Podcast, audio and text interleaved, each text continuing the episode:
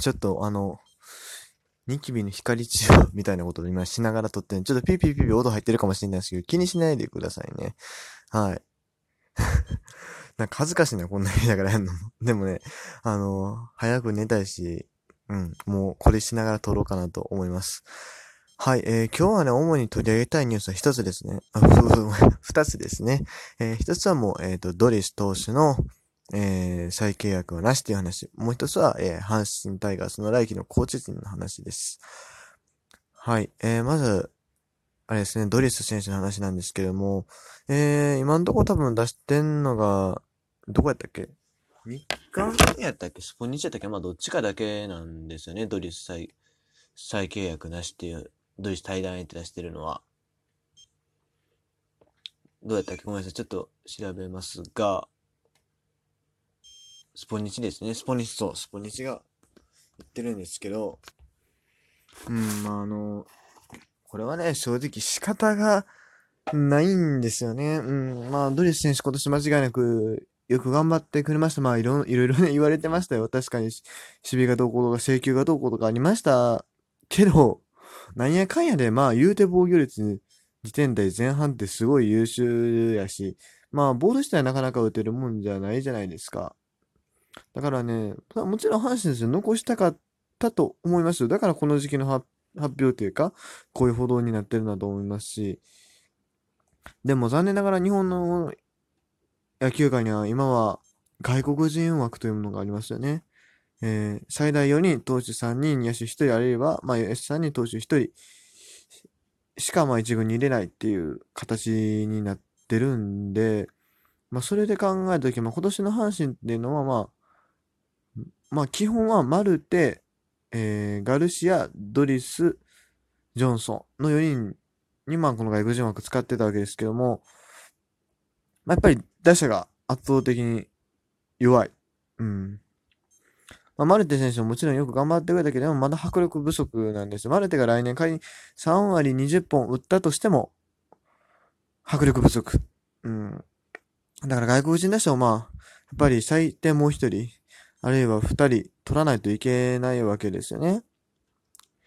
そしたら、まあ、そのうちまあどっちかだけでも当たればですね、まあ、一軍の枠からやっぱ溢れ、溢れ出てくるわけですよ。誰かが。うん。で、まあ来年の選手陣を考えると、まあだから仮に外国人野手二人使うとして、残りピッチャー二人になるわけよね。残りピッチャー二人で、まあ、ジョンソン、ドリスっていうのももちろんありですよ。っていうか、まあ、今年の実績を考えてそうなるんですけれども、えー、まあ、今年、まあ、割となんだかんだで半分、まあ、まあ、まあ、まあ、まあ、まあ、まあ、まあ、まあ、まあ、まあ、が抜けた。で、その穴を埋めるのは誰かって考えるにはやっぱガルシアなんですよね。うん。まあ、ガルシア今年はあんまり良くなかったけど、でも、ちゃんと出たらもっと成績残せる選手なのはもう間違いないと思うので、それも仕方がないと。で、まあ、ジョンソンがメジャー復帰どうこう言ってましたけども、おそらくこれも、まあ、手応えがあるからこそ、まあ、ドリス対談みたいな流れになってるわけですよね。まあ、ドリストですね、まあ、保険で残したら一番いいんですけど、まあ、保険というか、まあ、外国人同士を競わせるっていうやり方もいいんですけども、おそらくまあ、ドリスサイドからの要求とかもいろいろあったんじゃないですか？うん。それだって先週はね、試合に出たいわけですから。で、あとまあ、お金が欲しいと。ドリスは正直もう、来年になると5年目になるんで、結構ね、年俸がやっぱ上がってきてるはずなんですよね。うん。で、まあそこら辺でやっぱりうまくいかなかった分もあったりするんじゃないかなというか、うん、そんな気はしますね。まあ、はっきり言って来年の話にね、リリーフの防御率悪くなります。だって今年が良すぎるもん、はっきり言って。岩崎がもうほぼほぼ1でしょ？で、森谷が3でしょ？で、90も1点台？確かね。こんな数字、まあ来年は出せないっすよ。うん。誰か一人ぐらいはね、今年と同じような成績出る、出すかもしれんけど、まあ、大体みんなプラス0.5はいくでしょうし、えー、まあ下手したら1、プラス1、プラス1.5とか、あるいはもっとそれ以上になってくるピッチャーも絶対出てきます。もちろんその分ね、まあ、2軍にいいピッチャーがいっぱいいるんで、彼らの成長とかもあるとは思うんですけれども、あでも、結果的に、まあ、結果的にというか、まあ全体的に見るとやっぱり、リリーフ自体来年力劣る、劣るというか下がっていくのは仕方がないかなと思うんですよね。うん。別にそれはもうドリスが抜けたからどうこうとかじゃなくて、ドリスだって来年おったところでどうなるか分からへんしね。まあ、ジョンソン活躍するかどうかも分からへんけど、おそらくですけど、阪神ね、ピッチャーも一人ぐらい取るんちゃいます？うん。さすがに、さすがにドリス平らそのままってことはないですだってこの前まで4人残留みたいな話があったわけですから、おそらくまあお金の面でどうことがあったと思うんで、でも阪神なんやかんやでね、まあ、外国人ピッチャー連れてくるのもそこそこいいですから、うん。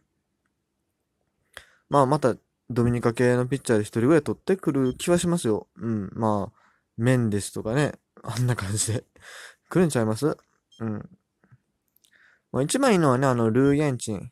台湾人のね、彼が、えー、成長してローテに入ってくれたら一番話早いんですけど、なかなかちょっとそれは現実的ではない。申し訳ないけどね。なんでね。まあまあまあ、そんな感じじゃないですかね。うん。まあ、阪神ファンはね、ね、あの、リリーフの成績が下がっても、あの、ドリスがおらんくなったからどうこうとかね、ドリスがおったらとか、言うのはそれやめた方がいいっすよね。うん。絶対成績悪なるんで。まあでもそれだけやっぱ打者打者の力が必要っていうかね、そういう部分はあるんで。っていうことです。はい、えー、二つ目のニュース。珍しいですね、僕は阪神の話しかしない、しないって。ね、シーズンオフほとんど僕、阪神以外の話してたような気がするんですけど。まあ今日はもう阪神だけということで、えー、二つ目、えー、来年のコーチ陣が発表されました。えっ、ー、と、詳細がね、分かっていなかった打撃コーチなんですが、結局、荒井亮太が、まあ、2軍から1軍に上がって、えっと、もう一人1軍は井上さん。で、2軍に北川さんっていう配置になりました。あ、あとは、えー、コーチを兼任でですけども、日高さんも作っていう形になりました。うん。まあ、これについてなんですけれども、あの、まあ、まあ、井上さんの一軍は確定で、まあ、北川さんと新井さんをどうするか。新井さんって言うとなんかあれ、亮太をどうするか。っていうところやったんですけども、うん。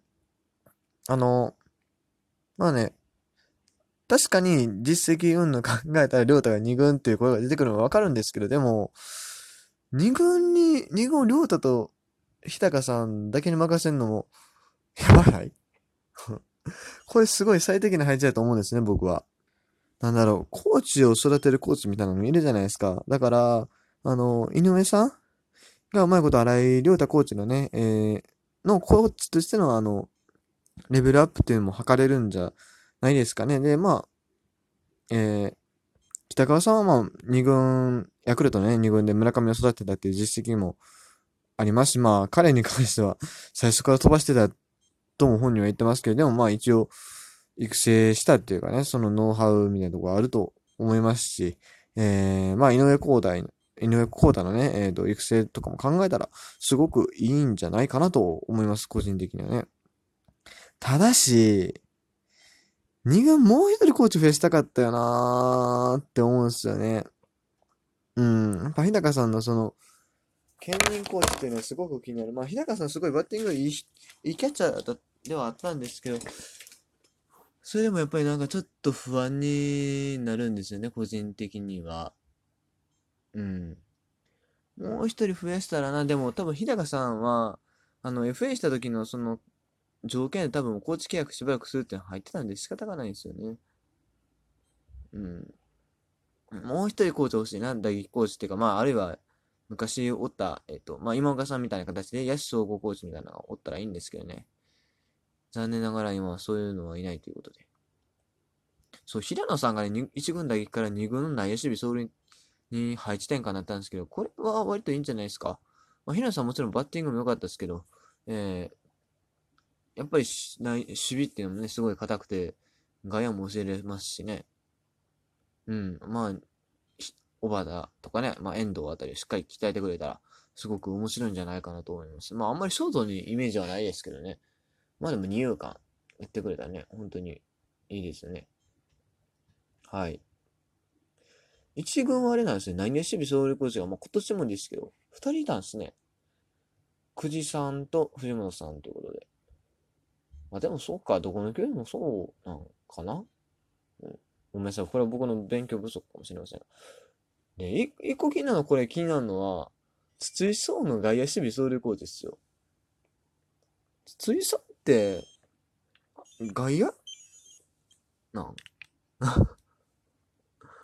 外野え、どっちかというと僕、まあ、そもそも、あの、現役時代あんま知らないですけど、どっちかというと内野のイメージやったんですけどね。なんか、山脇衆がしなくもないですか？